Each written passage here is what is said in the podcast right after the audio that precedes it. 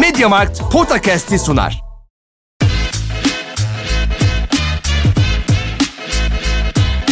Potakast. Kaan Kural ve Orkun Çolakoğlu'yla NBA gündemine haftalık bir bakış.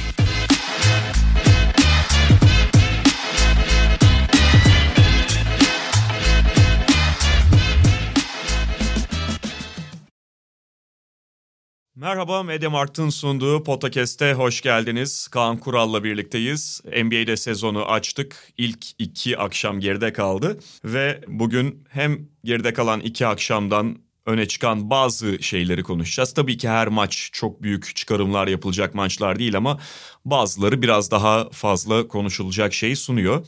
Ben Simmons'la ilgili gelişmeleri konuşacağız ve bununla birlikte her sezon başında olduğu gibi ödül tahminlerimizi de yapacağız. Bu bölümümüzde Potakest'te Kaan abi hoş geldin. Hoş bulduk. Başlarken şu duyurumuzu hatırlatmamızı yapalım. Şimdi sen gerçi teknoloji konusunda son derece şey bir insansın, ilgili, donanımlı ve kendi alışverişini yapmadan önce de işte konuyla ilgili bilgi sahibi olmayı seven, araştırmayı seven birisin ama dinleyicilerimize şu hatırlatmayı yapalım. MediaMarkt'ın güvenilirliğine dair bir alışveriş yapacağınız zaman personelinin konu hakkındaki uzmanlığı ve MediaMarkt'ın uzmanlığı size büyük kolaylıklar sağlayabiliyor. Tabii ki ürün çeşitliliğiyle birlikte MediaMarkt mağazalarında. Yani Kaan Kuralsanız o uzmanlığı kendinizden de getiriyor olabilirsiniz ama yine de bu hizmeti almakta da bununla alışverişi kolaylaştırmakta da tabii büyük bir fayda oluyor. Abi insan kendine çok da güvenmeli. Şimdi ben hani elektronik konusunda hakikaten hani çok aşırı bilgili olmasam da araştırmayı, işte fiyat performans ürünleri falan bulmayı çok seviyorum. Tamam. O konuda mesela kendim en çok kendime güvenirim ya, ya da işte bu işte gerçekten uzman olduğum iş. Ama abi Sonuçta geçenlerde şey oldu işte bizim çamaşır makinesi bozulmuştu baya. Abi çamaşır makinesi konusunda bilgili değilim abi. O konuda Mediamarkt yani Mediamarkt'ta veya herhangi bir yerde bir uzman arıyorsun. O mesela Mediamarkt'a gidip gayet sorabiliyorsun. Sadece ürün gamı senin ilgin olan alanın dışında uzmanlık da veriyorsun itibariyle.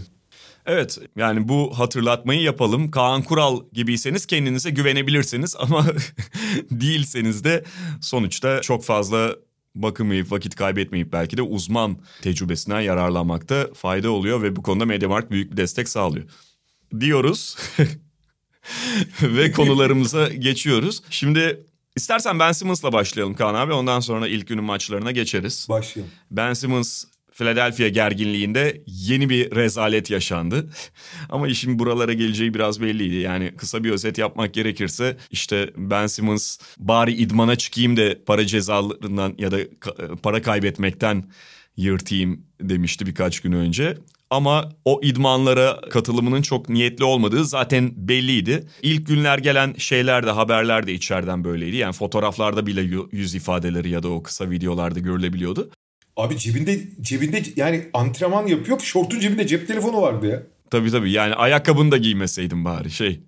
Eve dönerken akşam mahallenin çocuklarıyla yalandan top oynayan adam gibi böyle öyle bir ciddiyetsizlikle ve rahatlıkla antrenmanlara çıkıyordu Ben Simmons. İki gün önce de Doug Rivers bir drillde istediği şeyi yapmayı reddedince Ben Simmons artık en sonunda kovuyor. E, haliyle Doug Rivers'ın da sabrının bir sınırı var. Joel Embiid'in zaten sonrasındaki açıklamaları malum. Yani biz burada kimseye bebek bakıcılığı yapmak durumunda değiliz diyor. O zaten bu durumdan Ben Simmons'ın zoraki katıldığı idmanlardan işte bu olayın hala bir çözüme kavuşmamasından belli ki hiç memnun değil. Yani Simmons'ın Philadelphia ile ilişkisinin onarılabilir durumda olmadığı zaten kestirilebiliyordu. Ama bunun bir anlamda resmileştiği bir şey oldu iki gün önce yaşananlarla birlikte. Abi orada iki tane kritik nokta var. Birincisi işte idmandan kovmadan önce Doug Rivers bir şey yapmasını istiyor. Yani bir yere geçmesini istiyor. Geçmiyor. Bir daha istiyor geçmiyor. Yani şimdi bu olmaz yani ondan sonra kovuyor. İkincisi sen de bebek bakıcılığı yapmayacağız, yapmak istemiyoruz diyor Embiid. Ondan sonra bir cümle kuruyor ki abi o cümleden sonra artık o iki oyuncu aynı formayı giymez abi. Benim o adamın ne yaptığıyla hiç o adamın ne yaptığıyla ilgilenmiyorum ben artık diyor. Şimdi o adam tabiri e, yani şey küfür abi o aslında yani. Hani basın toplantısında olduğu için küfür etmiyor. Yani orada arkadaşıyla bir arkadaşı sorsa başka bir şey söylüyor. İsmini bile anmıyorum şeyi yani. Aynen. Yani şimdi bu işin buraya kadar geleceği belliydi de ben hala çok ufak da olsa bir tamir edilme imkanı olduğunu düşünüyordum açıkçası. Çok yani en azından idare edilme. Ya, takas olacak kesin zaten geçen seneden yani Daryl Morey'i biliyoruz biz. Takas etmeye çok çalışıyordur Ben Simmons'ı. Sadece hani çok da şey tüccar ol, Kayseri tüccar olduğu için hani daha iyi fiyat almak için hani o, sahada çıksın biraz daha ca, e, fiyatı artsın, bedeli artsın diye.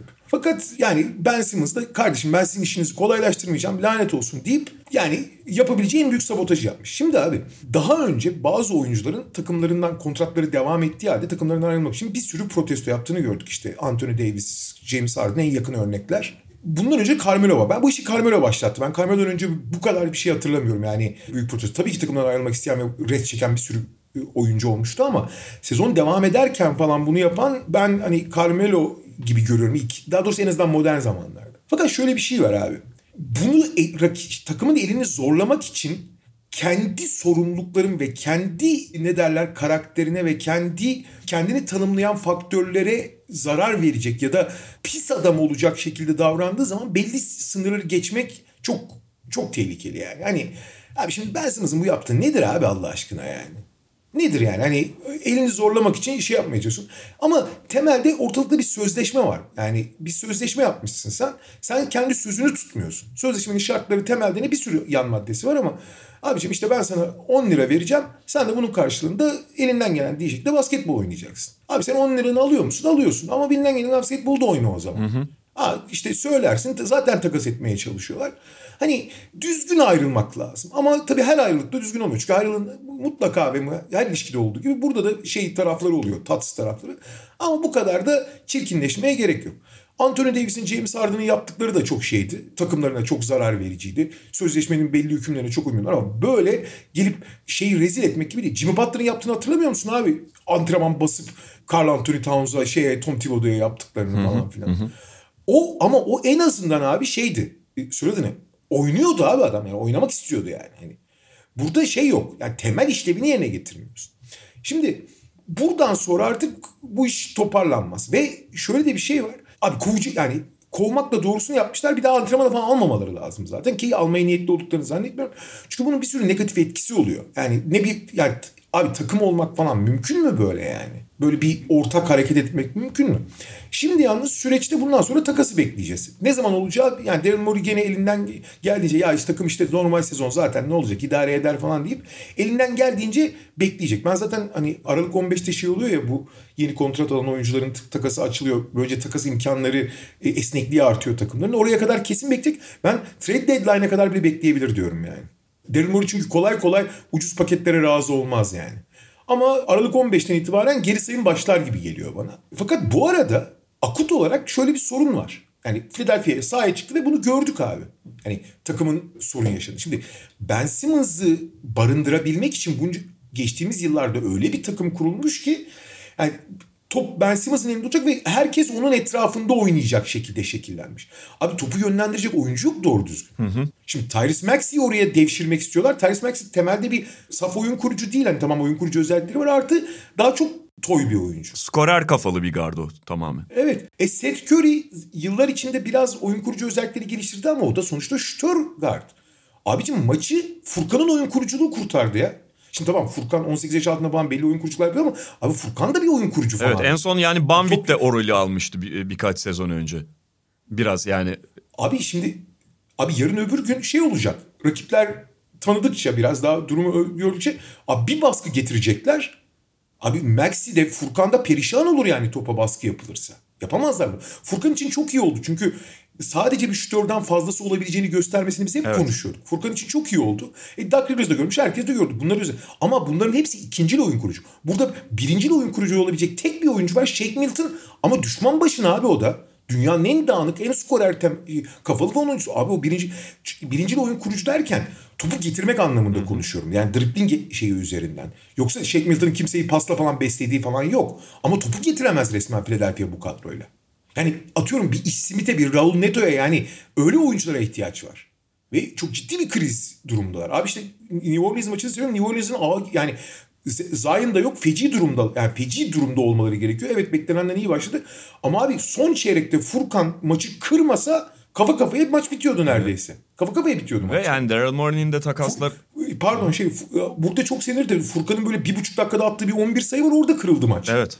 Ve yani işte New Orleans'ın durumu da malum. Bir taraftan da Daryl Morey'nin takasları zaten nasıl yaklaştığını, nasıl böyle karşı taraftan alabildiğinin en iyisini almak için uğraştığını falan takas yaklaşımının o olduğunu biliyoruz. Gerekirse bekler yani.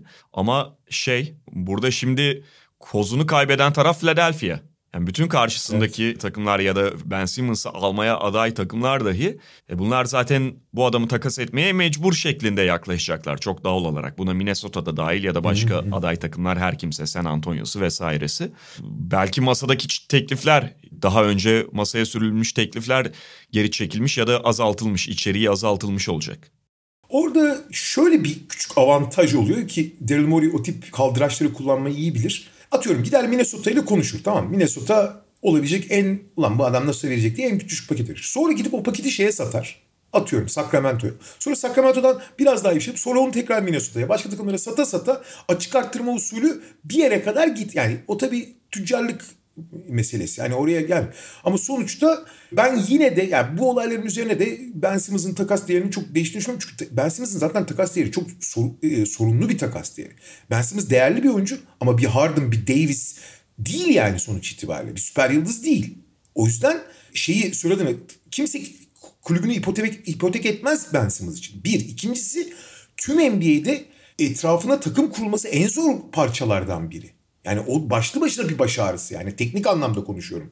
İşin psikolojik tarafında da yani idare edilmesi ne kadar zor bir karakter olduğu yani sağ dış faktörleri de ortaya çıktı. Yani Allah Daryl Morey'e kolaylık versin. Ha bir şekilde değeri vardır. Yani tabii ki var değeri. Yani kimse ona bir şey demiyor.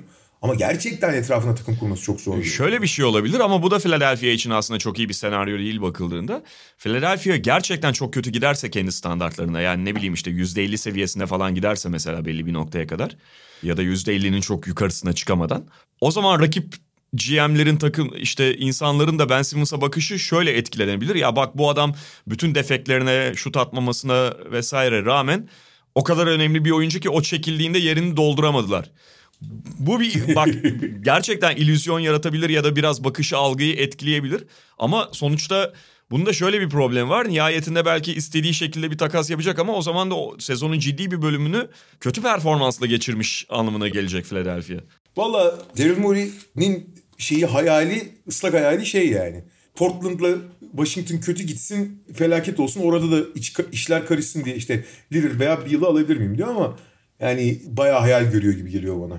Washington'a kesin onu yediremez. Portland bir ihtimal yani. Evet o da karışık neyse. Peki şeye geçelim ilk iki günden şimdi bazı gözümüze çarpan noktalar yani bütün maçlara değinmeyeceğiz. Hatta şöyle bir maç bir de takım konuşacağız diyebiliriz. Bir maç derken aslında toplamda 3 takım konuşacağız. O 3 takımdan ikisi birbiriyle oynadı zaten açılış gününde. Lakers ve Golden State. Yani NBA normal sezonunun önemli bölümü özellikle bu ilk bir ayı falan hazırlık döneminin bir devamı olarak görülebilir esasında. Bunu geçen gün seninle maçta da konuşuyorduk. Özellikle birkaç yıl önce preseason dönemi daha da kısaldık, kısaltıldıktan sonra haliyle hele hele üst düzey takımlar sezonun ilk bölümünde o hazırlığa devam ediyorlar. Çok da acele etmelerini gerektiren bir durum olmuyor. Ama Burada araya Aha. gireyim. Burada araya gireyim.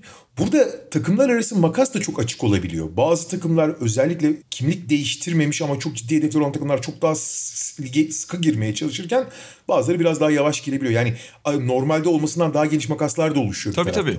Ama bununla birlikte yani ilk maçlarda da şüphelendiğiniz bir şeylerin sağlamasını işte sağdaki sağlamasını görebiliyorsunuz ya da beklemediğiniz bir takım şeyler beklediğinizin üzerinde bir takım şeyler görüyorsunuz ve o takıma dair fikriniz biraz değişebiliyor. E, biraz daha net ya da şekillenebiliyor. Lakers Golden State maçı her iki taraf adına da bu tip şeyleri barındıran bir maçtı. Ya evet. kazananla başlayalım dilersen. Çünkü Golden State şimdi Stephen Curry'nin çok kötü oynadığı bir maçı kazandı.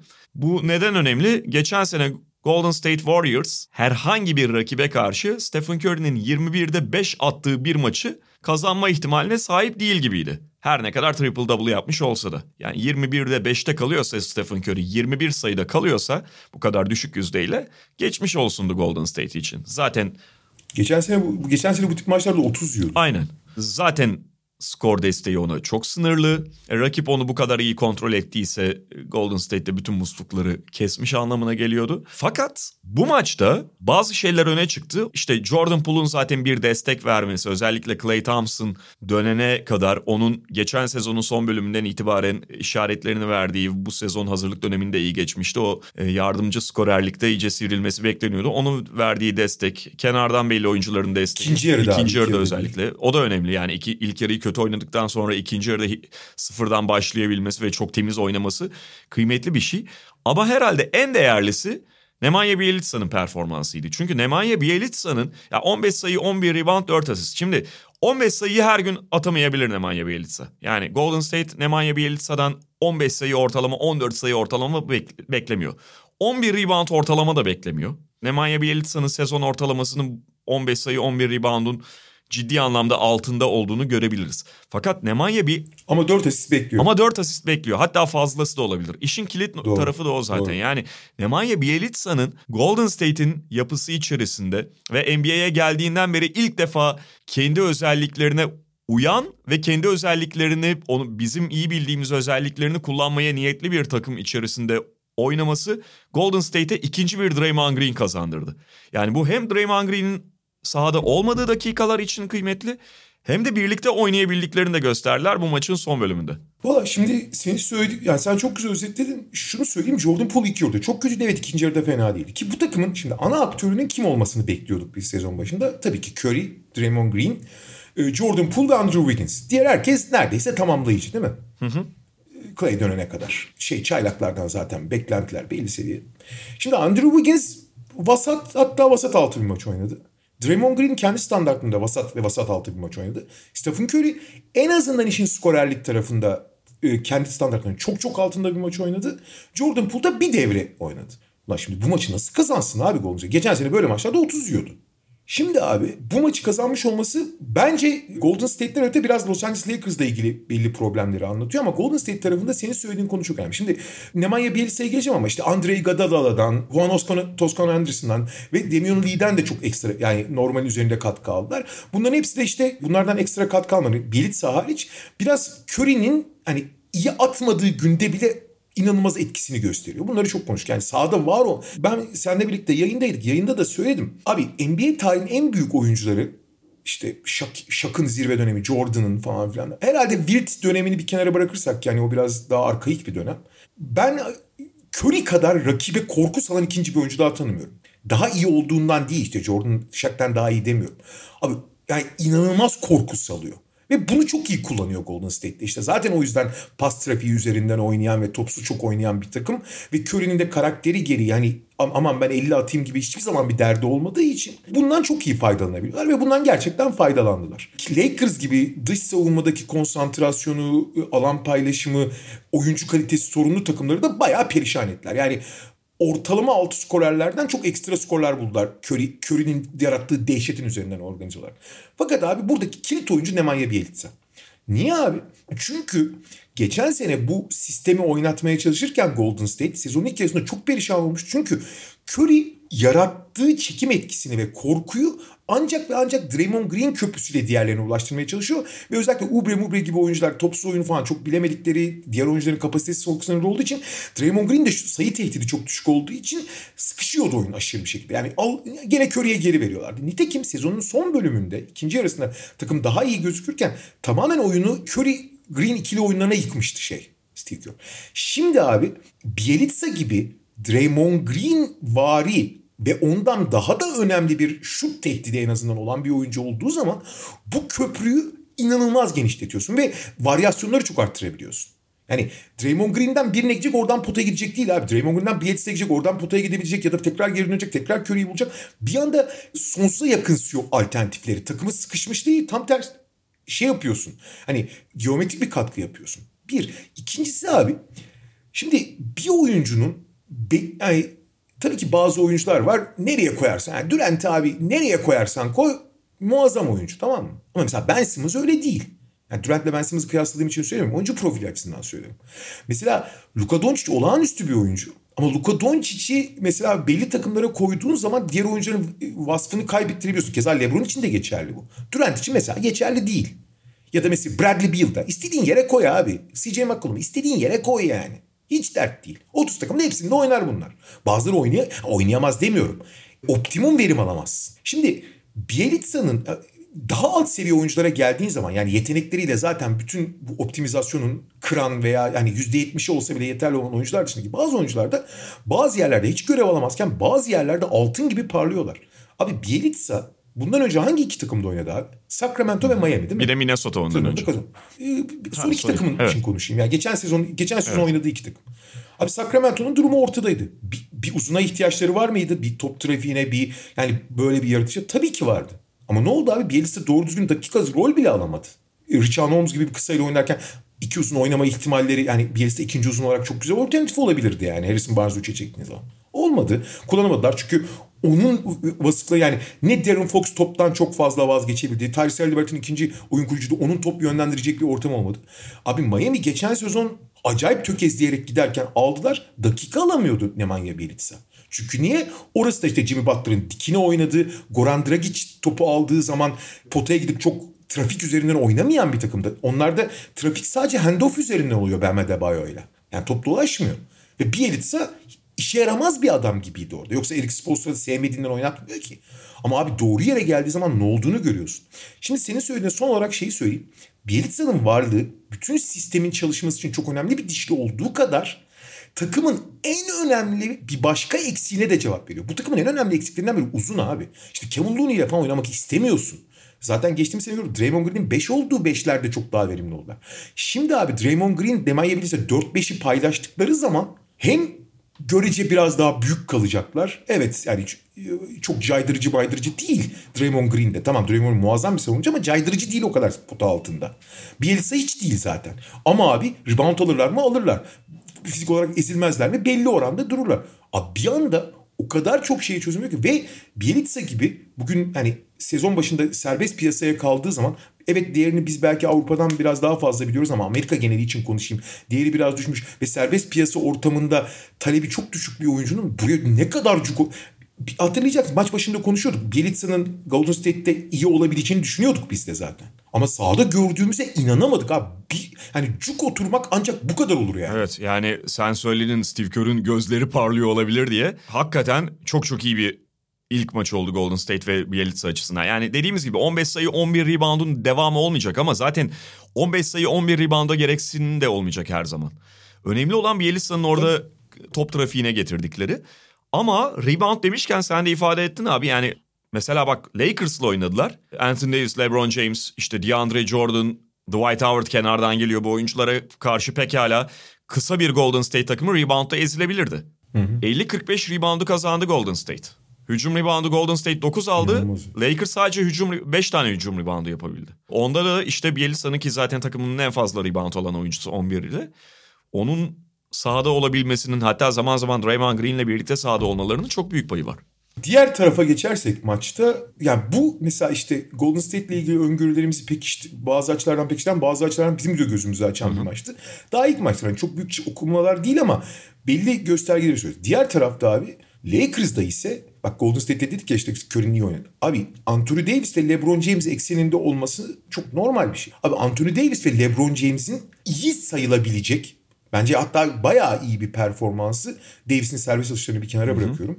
Davis de 2'de 2 serbest atışla başlayıp 5'te 0 atması sonra bayağı bayağı ilginç yani. Neyse Davis, Anthony Davis ile LeBron James'in görece iyi oynadığı bir maçı kaybettiler abi. Evet. Şimdi LeBron'un dediği gibi ya LeBron demiş ya Russell Westbrook'a abi git bir tane komedi filmi seyret çok kafaya takma demiş.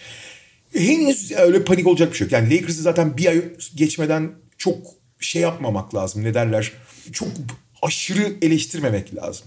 Ama abi sorunların da çok büyük olduğu ortada. İki tanesinden ben başlayacağım abi sen devam edersin. Bir tanesi en büyüğü hatta abi Russell Westbrook'la LeBron James'in yan yana oynamasını, Tümer'le Sergen'in yan yana oynamasının zor olduğunu biliyorduk zaten. Hani bu yeni bir şey değil. Fakat şu görüldü ki LeBron klasik LeBron olmaktan çok vazgeçmeyecek. LeBron'un hani şut özellikleri biraz daha kullanılabilir ve biraz daha az top yönlendirebilir diyorduk. Bu, hani bu ideal değil tabii ki. Yani LeBron'un varsa takımda LeBron'a verirsin abi topu yani. Hani kime vereceksin anasını satayım. Ama Westbrook'un daha verimli olması adına biraz bölüşebilirler belki. Hani LeBron biraz daha toptan uzak başlayabilir en azından diyorduk. Öyle olmadığını gördük. Westbrook toptan uzakta başladı. Ve abi biz Westbrook'un tüm kariyerini biliyoruz. Westbrook toptan uzak olduğu zaman direkt eksi yazıyor. Sıfır bile değil yani. Ve korkunçtu Westbrook. Abi sabit şütör gibi kullandığın adama bakar mısın yani? Takımın en kötü şütörlerinden biri. Ve çok dağılmıştı. Lebron'la dakikalarını çok bölüştürmedi ilginç bir şekilde. Yani Lebron olmadığı her dakika Westbrook sahada olacak diye bekliyorduk. Onlar, bunlar hepsi değişir. Vogel bunlara bakacaktır tabii. Fakat en ilginci beni en çok hani şaşırtan demeyeyim de biraz hayal kırıklığına uğratan şey oldu. Ya kardeşim tamam hani hazırlık dönemi kısaydı mı saydı da abi Westbrook'u aldınız. Westbrook'un bu takım içindeki rolü ne olacak, nasıl kullanılacak konusunda sanki hiçbir fikri yokmuş gibiydi sahada ya. Hani resmen hani şeye giderken işte Cadde Bostan'da maç yaparken orada bir abi gel takıma dedi. Hani yıllarda bir arada oynayan takıma ilk kez katılmış gibiydi. Öyle boş kafası kesik tavuk gibi dolanıyordu ortalıkta yani. Evet. yani hiç alakası yoktu yani. Hiç. İkinci nokta evet Lakers'da bence rotasyonda önemli parçalar ki özellikle takımın iki taraflı oynayabilen yani savunma da yapabilen dış oyuncuların olmaması çok ciddi problemler yarattı. Onlar geldiği zaman işte Arizalar, Horton Tucker'lar biraz daha dengelenecektir. O beşler bulunacaktır ama abi Lakers'ın dış savunması korkunç ötesiydi ya. Bir de Frank Vogel mesela Westbrook konusunda bir şeyde de çok şey. Bir ara ilk ve üçüncü çeyrek sonlarında şu beşlerle sahadaydı. Davis yanında Westbrook, Rondo. Carmelo Anthony, Rondo, e, Malik Monk. Bu beşlerle sahadaydı. Abi dördü de çok feci savunmacı. Yani şey rakibi oynuyor onlar seyrediyor yani. yani Davis de ne yapsın abi her şeyi durduracak değil ya. E tabi. Yani şimdi o beşlerle falan sahada olamazsın abi yani. Hani bir, bir, ve açıkçası tamam hani sezonun ilk maçıdır. Daha rotasyon oturur. Hiçbir şey demiyoruz da abi bunun o, yani bu olmayacak duaya amin demek olduğunu biliyor olmak lazım yani. O kadar da değil yani. Hani en azından en azından bu beşte işte Malik Monk yerine Kent Bazemore falan olsun yani. Malik Monk'u başka dakikalar ver yani. Anlatmaya çalıştım o. Bu kadar olmaz abi. Dört tane sıfır savunmacıyla nasıl sahaya çıkarsın sen yani? Doğru. Ya tabii senin de söylediğin gibi şu anda ciddi sakatları var Lakers'ın. Yani LeBron, Anthony Davis değil hiçbiri ama Taylor Horton Tucker, Kendrick Nunn, Wayne Ellington, Trevor Ariza. Bunların dördü de rotasyonda rol bulacak oyuncular ve özellikle Horton Tucker'la Trevor Ariza hani o Lakers'ın işte rol oyuncuları, yan oyuncuları arasında iki yönlü oynama ihtimali olan öne çıkan oyunculardan. Dolayısıyla onların olmaması işte Kendrick Nunn gibi hem top yönlendiren hem de dribbling üstü şut atabilen bir şeyin olmaması, Wayne Ellington'ın olmaması bunlar Frank Vogel'ın elini daraltıyor, kadroyu da çok zorlaştırıyor. Bu kabul. Ve onlar geldiğinde işte Lakers'ın biraz daha adapte olmasıyla zaten bu takım daha iyi olacaktır. O konuda kimsenin herhalde şüphesi yok bugüne göre. Sorun şu abi biraz. Mesela bak eksiklerden bahsettik ya. Carmelo Anthony ile bağlantılı konuşalım. Carmelo Anthony biraz bu eksiklerle eksikler sayesinde belki oynuyor. Yani 26 dakika aldı işte. 9 sayı 9'da 3 ile. Muhtemelen Carmelo Anthony böyle savunma yapmaya devam ettiği müddetçe Lakers sağlıklı olduğunda rotasyondan bir noktada kesilir. Yani kimse de Lakers'ta Carmelo Anthony'yi işte kariyerine hürmeten falan 20 dakika mecburen oynatacak değil. Frank Vogel da oynatmaz bu savunma performansı. La- La- Lakers Carmelo'dan büyüktür diyorsun. Yani bak Carmelo'dan büyüktür. Yani şu aşamadaki Carmelo'dan. Çünkü sonuçta bir kazanma şeyi var. Esas probleme geleceğim abi. Russell Westbrook'un istatistiklerini okuyorum sana. 8 sayı, 35 dakikada 8 sayı, 5 rebound, 4 asist, 4 top kaybı, 13'te 4 isabet oranı, 0 serbest atış. Ve artı eksi de eksi 23. Şimdi burada bence en problemli olan ne 13'te 4, ne 0 serbest atış ne de eksi 23. Burada problemli olan 35 dakika. Çünkü Carmelo Anthony'yi o diğerleri döndüğünde sezonun ortalarına falan kesebilirsin rotasyondan. Herkes savunma yapmadığını zaten artık görmüş olur iyice. Portland'la Lakers arasında haliyle bir izlenme ve şey dikkat farkı da oluyor genel taraftar açısından. Yani Portland'da Carmelo Anthony mesela maç başına kenardan gelip işte 13-14 sayıyla oynadığında ve savunmada yine danik performans sergilediğinde bu çoğu kişinin umurunda olmuyor. Takımın zaten hedefleri belli. Çünkü Portland zaten hiç Portland zaten hiç savunma Ha, yapamıyor. aynen orada araziye uyum sağlamış oluyor yani. Lakers daha bundan bir buçuk sene önce savunmayla şey kazandı. Şampiyonluk kazandı. Hatta bir yıl önce. Ve Lakers savunma temelli bir takım. Savunmayla başarılı oluyordu. Artı yani temelli olsun olmasın. Zaten bir yeri hedefliyorsa bir şampiyonluk hedefi varsa belli bir düzeyde savunmasında olması gerekiyor. Carmelo Anthony'nin yapmadığı, yapamadığı savunma orada çok sırıtır. Dolayısıyla diğer oyuncular geldiğinde Carmelo Anthony'yi kesebilirsin. Ha Westbrook bak öyle değil işte. 35 dakika o yüzden en problemli istatistik. Çünkü Westbrook'u 35 dakika hadi bilemenin 32 dakika 30 dakika oynatma mecburiyeti var Frank Vogel'ın. Bu kağıtta yazmıyor. Bir sözleşmeye imza atmış durumda değil Frank Vogel bu hususta ama bu böyle yani biliyoruz. Westbrook'u 25 dakika oynatabildiğini hayal edebiliyor musun Frank Vogel'ın öyle bir dünya? Ben geçen hafta Batı şeyinde de konuşuyordum. Yani burada bir PlayStation takımı söz konusu olsaydı, Frank Vogel'ın eli kolu belli şeylerle bağlanmış olmasaydı, bence o da bunu hayal ediyordur. Westbrook'u kenardan getirirsin. Kenardan getirirsin, ikinci beşleri bağlarsın Westbrook'a. Al baba istediğin kadar tempo yap falan dersin. Süresinde 22 dakikayla falan sınırlı tutarsın. Öyle değil ki. Ve yani ben hani ilk maçtan sonra dediğim gibi konuşmak çoğu zaman erken davranmak olabilir ama ben daha takas edil takasın olduğu gün kendim de ifade ettiğim için ilk maçtan sonra konuşuyor olarak görmüyorum kendimi. Benim tarihte gördüğüm en aptalca takaslardan biri bu. İhtiyaçlar ve aldığın oyuncunun profili, son dönemdeki hali, senin takımına ne kadar uyduğu ne kadar da uymadığı göz önüne alındığında saçma sapan bir takas bu. Lakers bunu yaşayacak yani. Ya çok haklısın. Yani Westbrook'un şu ana kadar topu elinde olmadığı tek verimli yani verimli derken etkili olduğu alan var. İşte o Houston'daki 5 kısalı hani 2 metrenin altında 5 oyuncuyla oynanan 5.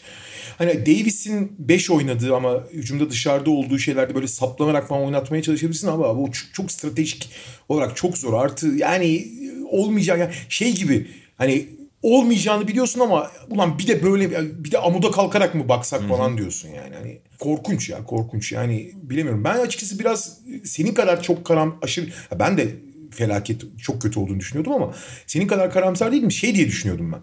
LeBron bu sene 30 dakikalar civar 30-32 dakikalar civarında sadece playoff konsantrasyonu için oynar. Hani çok onu pamuklara sararlar. İşte onun olmadığı 18 dakika tamamen Westbrook'un kontrolünde bir arada oynayacakları dakikalar 10-12 dakika olur. Oralarda da işte Westbrook biraz daha topa sahip olur falan. Hani LeBron tamamen şey dinlenerek geçirir belki diyordum. Bir Lakers'ın öyle lüksü olmayacak gibi. Yani LeBron'un daha aktif olması gerektiği bir şey olacak ki abi Golden State maçında gördük. Maçın çok büyük bölümünü üst viteste oynadı LeBron.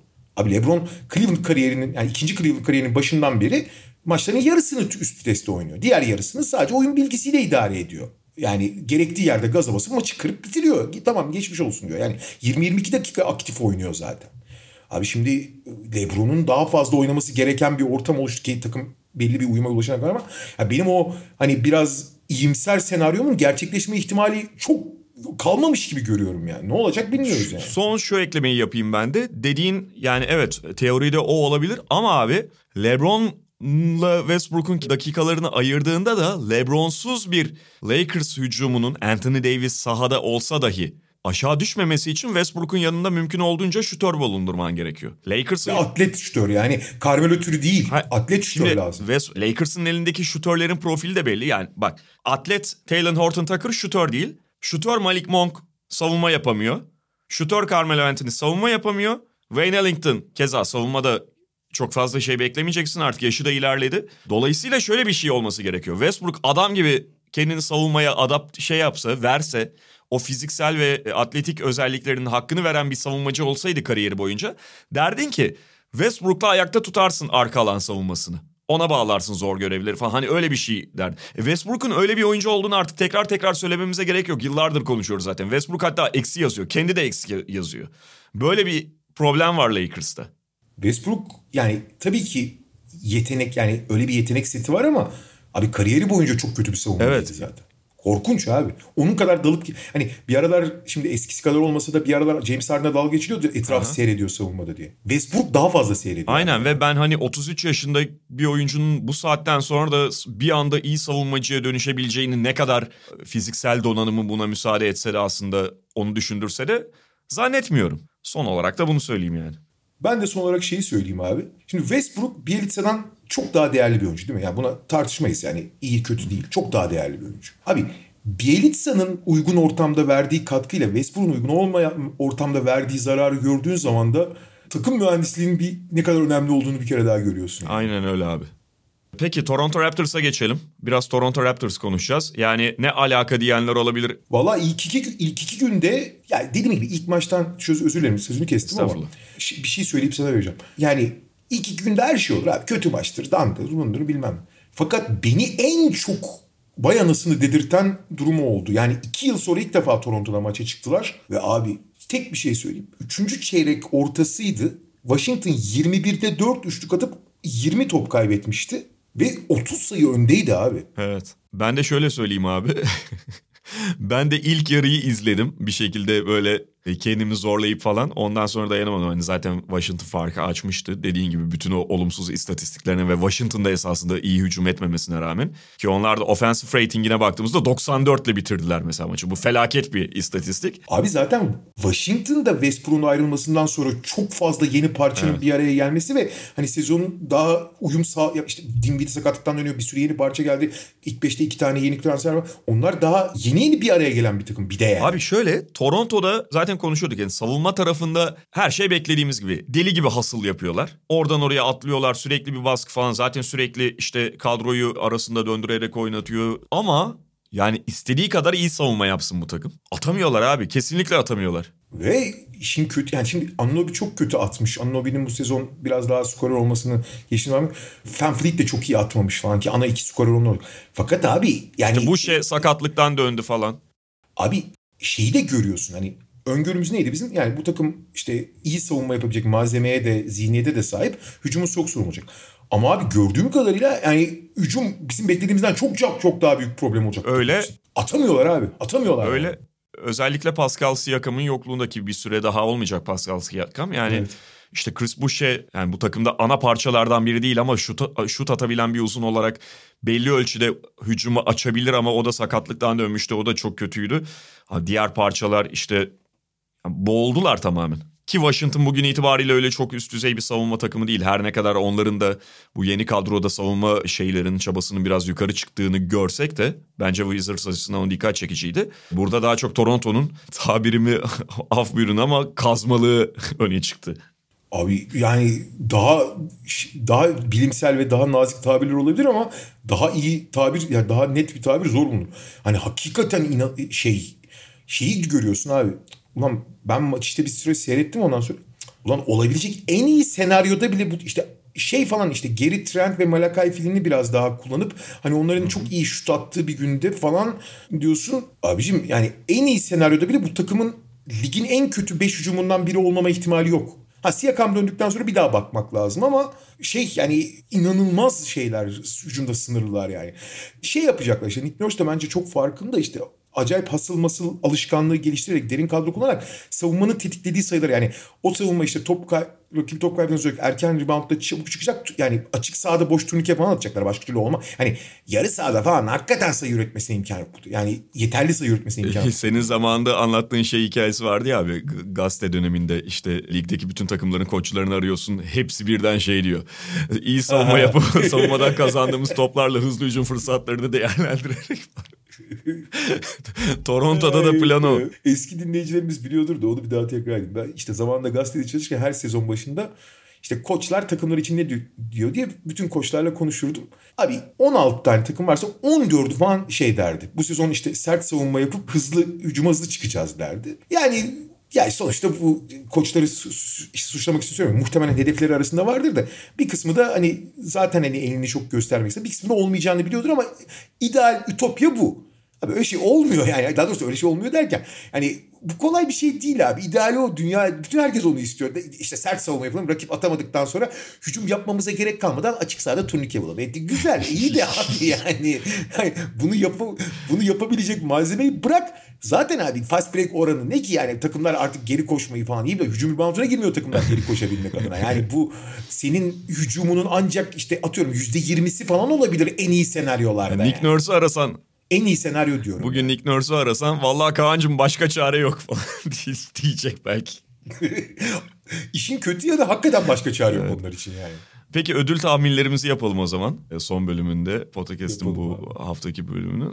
MVP ile başlayalım. Öne çıkanları tabii e, Başlayalım. sayıyoruz her zaman olduğu gibi ve aralarında seçimimiz. Yani öne çıkanlar derken hani bu sezonun şüpheli olarak, aday olarak öne çıkanları sezon başı itibariyle kimler? İşte şöyle bir şey yaparsak abi kabaca Embiid'in burada aday olması yine bekleniyor. E, ve Kevin Durant... Son, son iki MVP doğal olarak burada. Yani yok hiç. Yok hiç. İşte Brooklyn'de özellikle Kyrie olmadığı dönemde Kevin Durant ve Harden'ın adaylığı. Yani dediğim gibi bütün isimleri burada ortaya atıyoruz. Trey Young ismi çok dolanıyor. Trey Young'ın ben hatta öne çıkarıldığını belli işte basın mensupları tarafından favori gösterildiğini gördüm. Boston Celtics'te Jason Tatum keza yine ismi geçen oyunculardan biri oldu. Yani doğudakileri saydım. Batı konferansından devam edersek Yok içi sen söylemiştin. Tabii ki Luka Doncic. Yani geçen sene de zaten en çok böyle öne çıkarılan, oy verilen oyuncular şey anlamında yani sezon başında tahminlerde öne çıkarılan oyunculardan biriydi. Geçen sene mesela benim dediğim Damian Lillard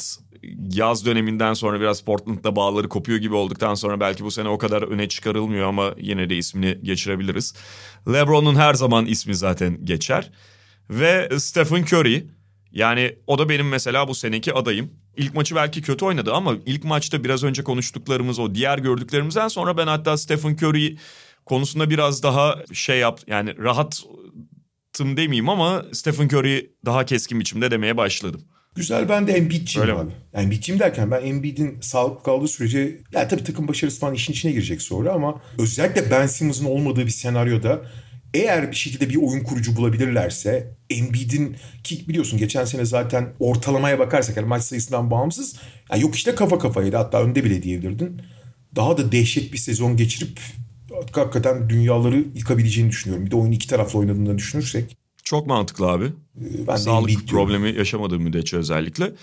Tabii her, ee, o her Ben mesela Golden State'in batıda ilk dört içerisinde olmasını beklemiyordum. Hala da yani şu anda da yok tamam ilk dörde girerler demiyorum. Ama gerçekten bir maçla onlara karşı yaklaşımım biraz daha şey Golden State tarafından iyimser oldu. Ve şöyle bir şey de var. Yani Curry zaten geçen sezonda olağanüstü performans sergilemişti. İşte 32 sayı ortalama zaten en skorer hmm. oyuncu. Bununla birlikte Golden State'in ilk 5'te ilk 4'te yer alması da şart olmayabilir. Stephen Curry'nin MVP seçilmesi için. Batı zaten epey karışık olacak ve tepeden çok uzaklaşmadığı bir derece yeterli olabilir. Yani ligi çok sürükleseydin işte 62-63 galibiyet alayan bir Brooklyn Milwaukee falan olursa iş değişir Hı-hı. tabii de.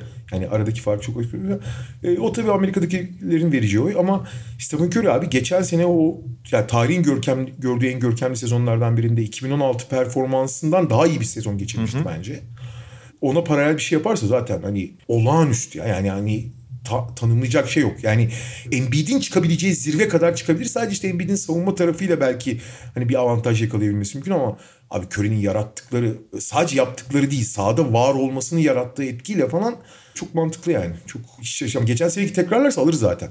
Ben sadece geçen sezonun bir, bir çeyrek adım gerisine inebilir diye düşünüyorum. Bakalım. Peki savunma demişken yılın savunmacısıyla devam edelim o zaman.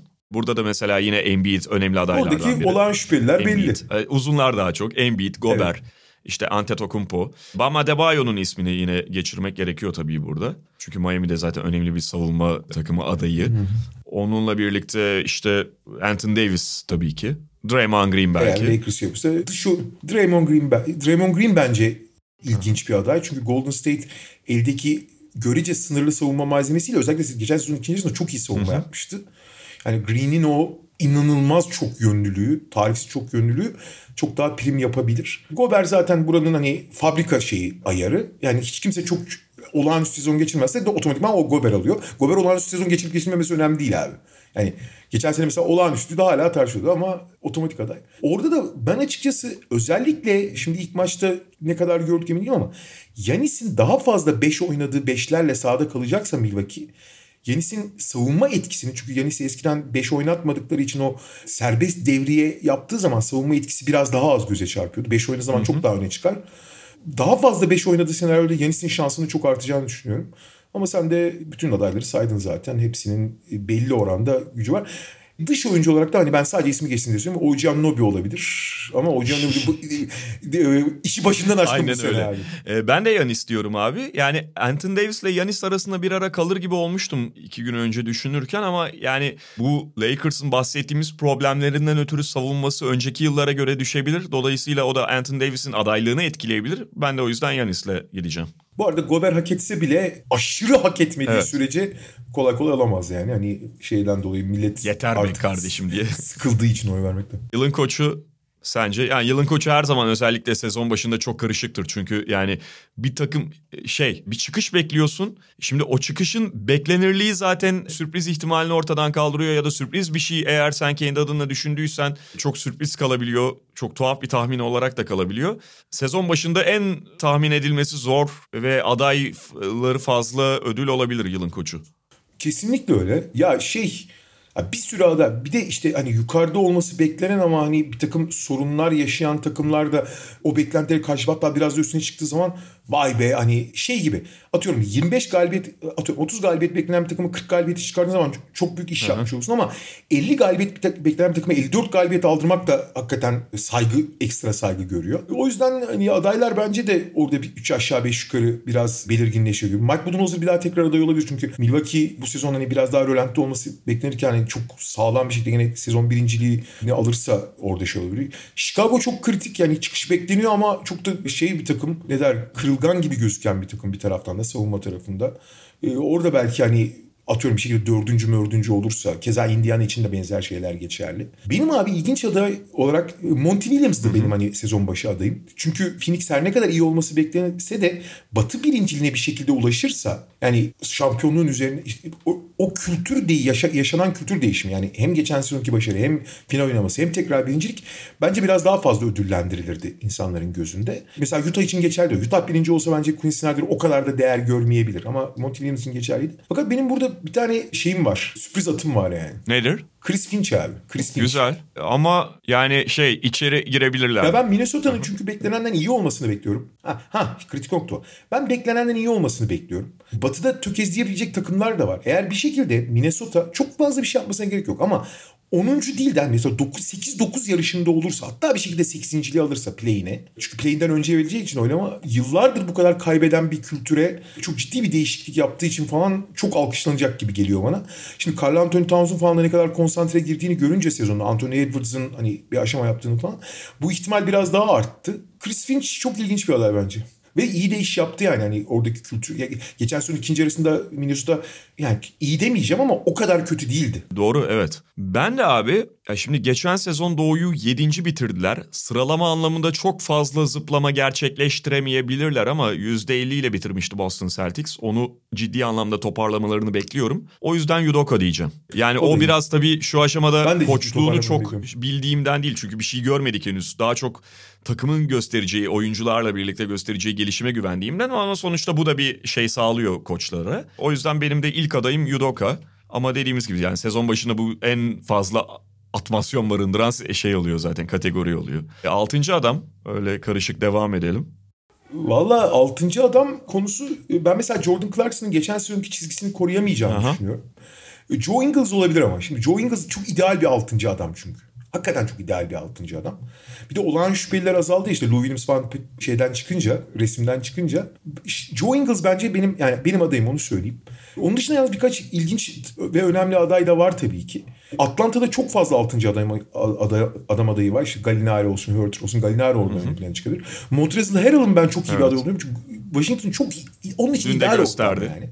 Ki o da zaten Dün de gösterdi. Montrezl Harrell olabilir ama ben Joe Ingles diyeceğim ya. Ben de ilk anda Schroeder demiştim ama sonra şimdi Tyler Hero'nun durumu ilginç olabilir abi. Ha pardon doğru doğru doğru. Hero'yu ben de ilk Schroeder'i geçen gün Twitter'a yazarken şey yaptım unutmuştum. Yani Tyler Hero çünkü geçen günde konuşuyorduk. Bu defa çok daha hazır geldiği söyleniyor. Bubble'daki başarısından sonra biraz dağıtmıştı. Kendini toparladığı, çok daha iyi çalıştığı söyleniyor. Hazırlık maçlarında biraz göstermişti. Fiziksel olarak zaten inanılmaz kaslanmış. Ve Miami'de evet, ona net açılan bir rol var. Yani Miami'nin de beklentisi ondan o yönde de veri, top verecekler. Sanki Tyler Hero biraz daha öne çıkıyor. Hazırlık dönemini evet. çok Evet hazırlık dönemini çok iyi oynadı. Çok Aynen. Iyi oynadı. O yüzden biraz daha Hero... Evet Hero yani evet ben ben de hero diyorum ya. Haklısın. Peki şeyle e, en çok gelişim gösterenle devam edelim. Bu tabii her zaman en fazla adayın olduğu ve sezon başında hani evet. kestimenin en zor olduğu ödül aslında. Ama tabii ki özellikle belli bir çıkış yapmasını beklediğin hani onun izlerini gösteren ve hani yeni takım kurgulanırken de ona o rolü takım içinde açan hani o gelişimi gören takımlara baktığın zaman belli isimler var hani daha yüksek rolleri. İşte OG Anunoby bunlardan biri. Ana skorer olarak hani sadece bir şütör ve dış savunmacıdan öte bir şeye dönüşmeye başlamıştı. çok daha fırsat bulacak. Ocanov'da onlardan en önemli adaylardan biri. Ligin bence en iyi dış savunmacısı zaten. Ama bunu skorla ne kadar birleştirecek? İşte geçen sene çok ciddi bir adaydı ama pek oralara çıkamadı. Şimdi ama Jamal Murray'nin yokluğunda Michael Porter Jr. yine bu sefer çok ciddi bir aday orası için. İkinci senesindeki oyuncular biraz şüphelidir ama Lamelo Ball için hani ciddi bir şey Hı-hı. söz konusu. Ben çok katılmıyordum ama ilk maçı muazzam oynadı. O yüzden bir şey diyemem. Ben çok katılmıyorum Lamelo Ball'a. Hani aday pek çok kişi aday olduğunu söylüyor ama ben o kadar aynı fikirde değilim açıkçası. Onun dışında başka kimler aday? Şey, şey abi bence. Senin kimler adayların? Bir saniye söyleyeceğim. Miles Bridges. Senin de çok önemli. Ha şey Abi ben, ben o benim zaten şeyim. Geçen sezonun ikinci yarısını Bridges harika oynadı. Yani orada sakatlıkların önemli etkisi oldu ona yer kaldı ama harika oynadı. Abi harika oynaması oynadı şöyle. Yani Şark maçını çok fazla kimse takip etmiyor da. Şimdi Cis maç bitirdiği için genelde öyle öne çıkıyor ve uzun süre oynamıştı. Abi Miles Bridges geçen sezon son 2-2,5 ayında topla da çok şey evet. üretebileceğini, oyunun her alanına katkı verebileceğini, birebir bitirebileceğini, dengesini, şutunu yani çok komple bir oyuncu olabileceğini gösterdi ki ben çok etkilendim yani. yani çok çok etkilendim. Miles Bridges çok iyi aday yani. Benim ıı, şeyim o. Dark Horse'um zaten. DeAndre Hunter zaten geçen sezon sakatlanmasa bizim sezon ortasında falan telaffuz ettiğimiz bir isimdi. Yani o da devam edebilir bu arada. Bu saydığımız oyuncuların çoğunun benim fantasy takımımda olması da bu, bu İnşallah başarılı olamazlar diyor ne diyelim.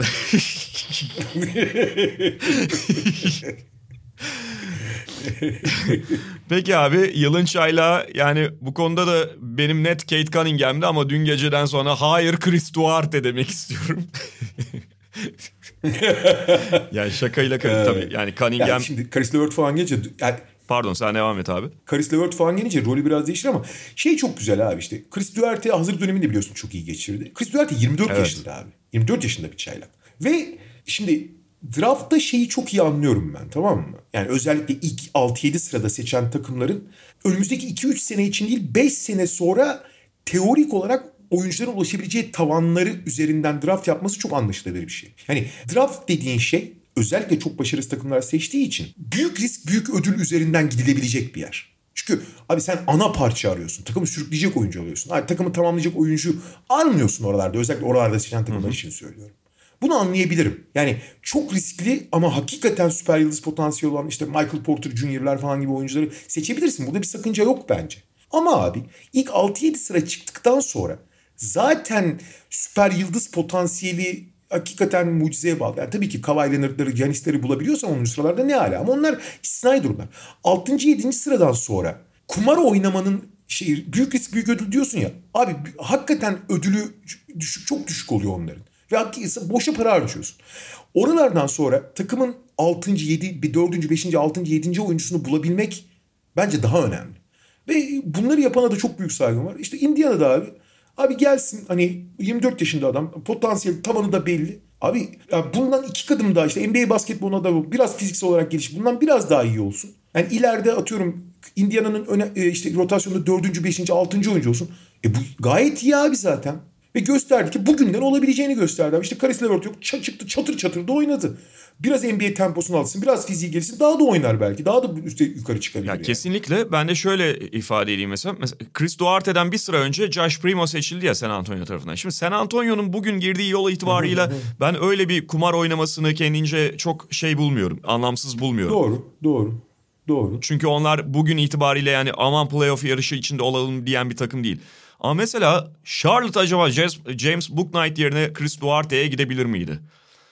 Yani Kesin. bak şey yapmıyorum. Çok, çok Book Knight'tan olmaz falan anlamında söylemiyorum bunu. Senin söylediklerinle birlikte. Hani artık orada çünkü ya da hatta işte Memphis'e giden Ziara Williams. Yani o da orada da biraz potansiyele falan gittiler belki. Ama yani seçebilirler miydi acaba diye düşünüyorum. Belki daha fizikli falan bir oyuncu isterler. Sacramento'nun Damian Mitchell seçimi de bence çok mantıklı. İyi savunmacı çünkü belli yani.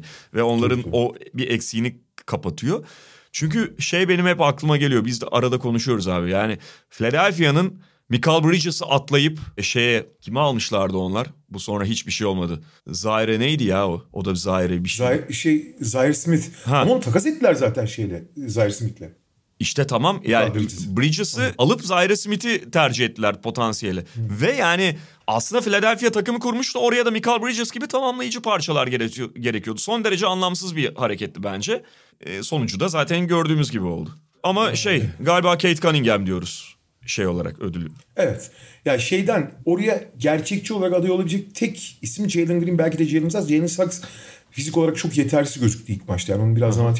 Jalen Green de öyle dağınık bir takımda ki abi yani onun hani belli bir devamlı performans vermesi çok zor olacak.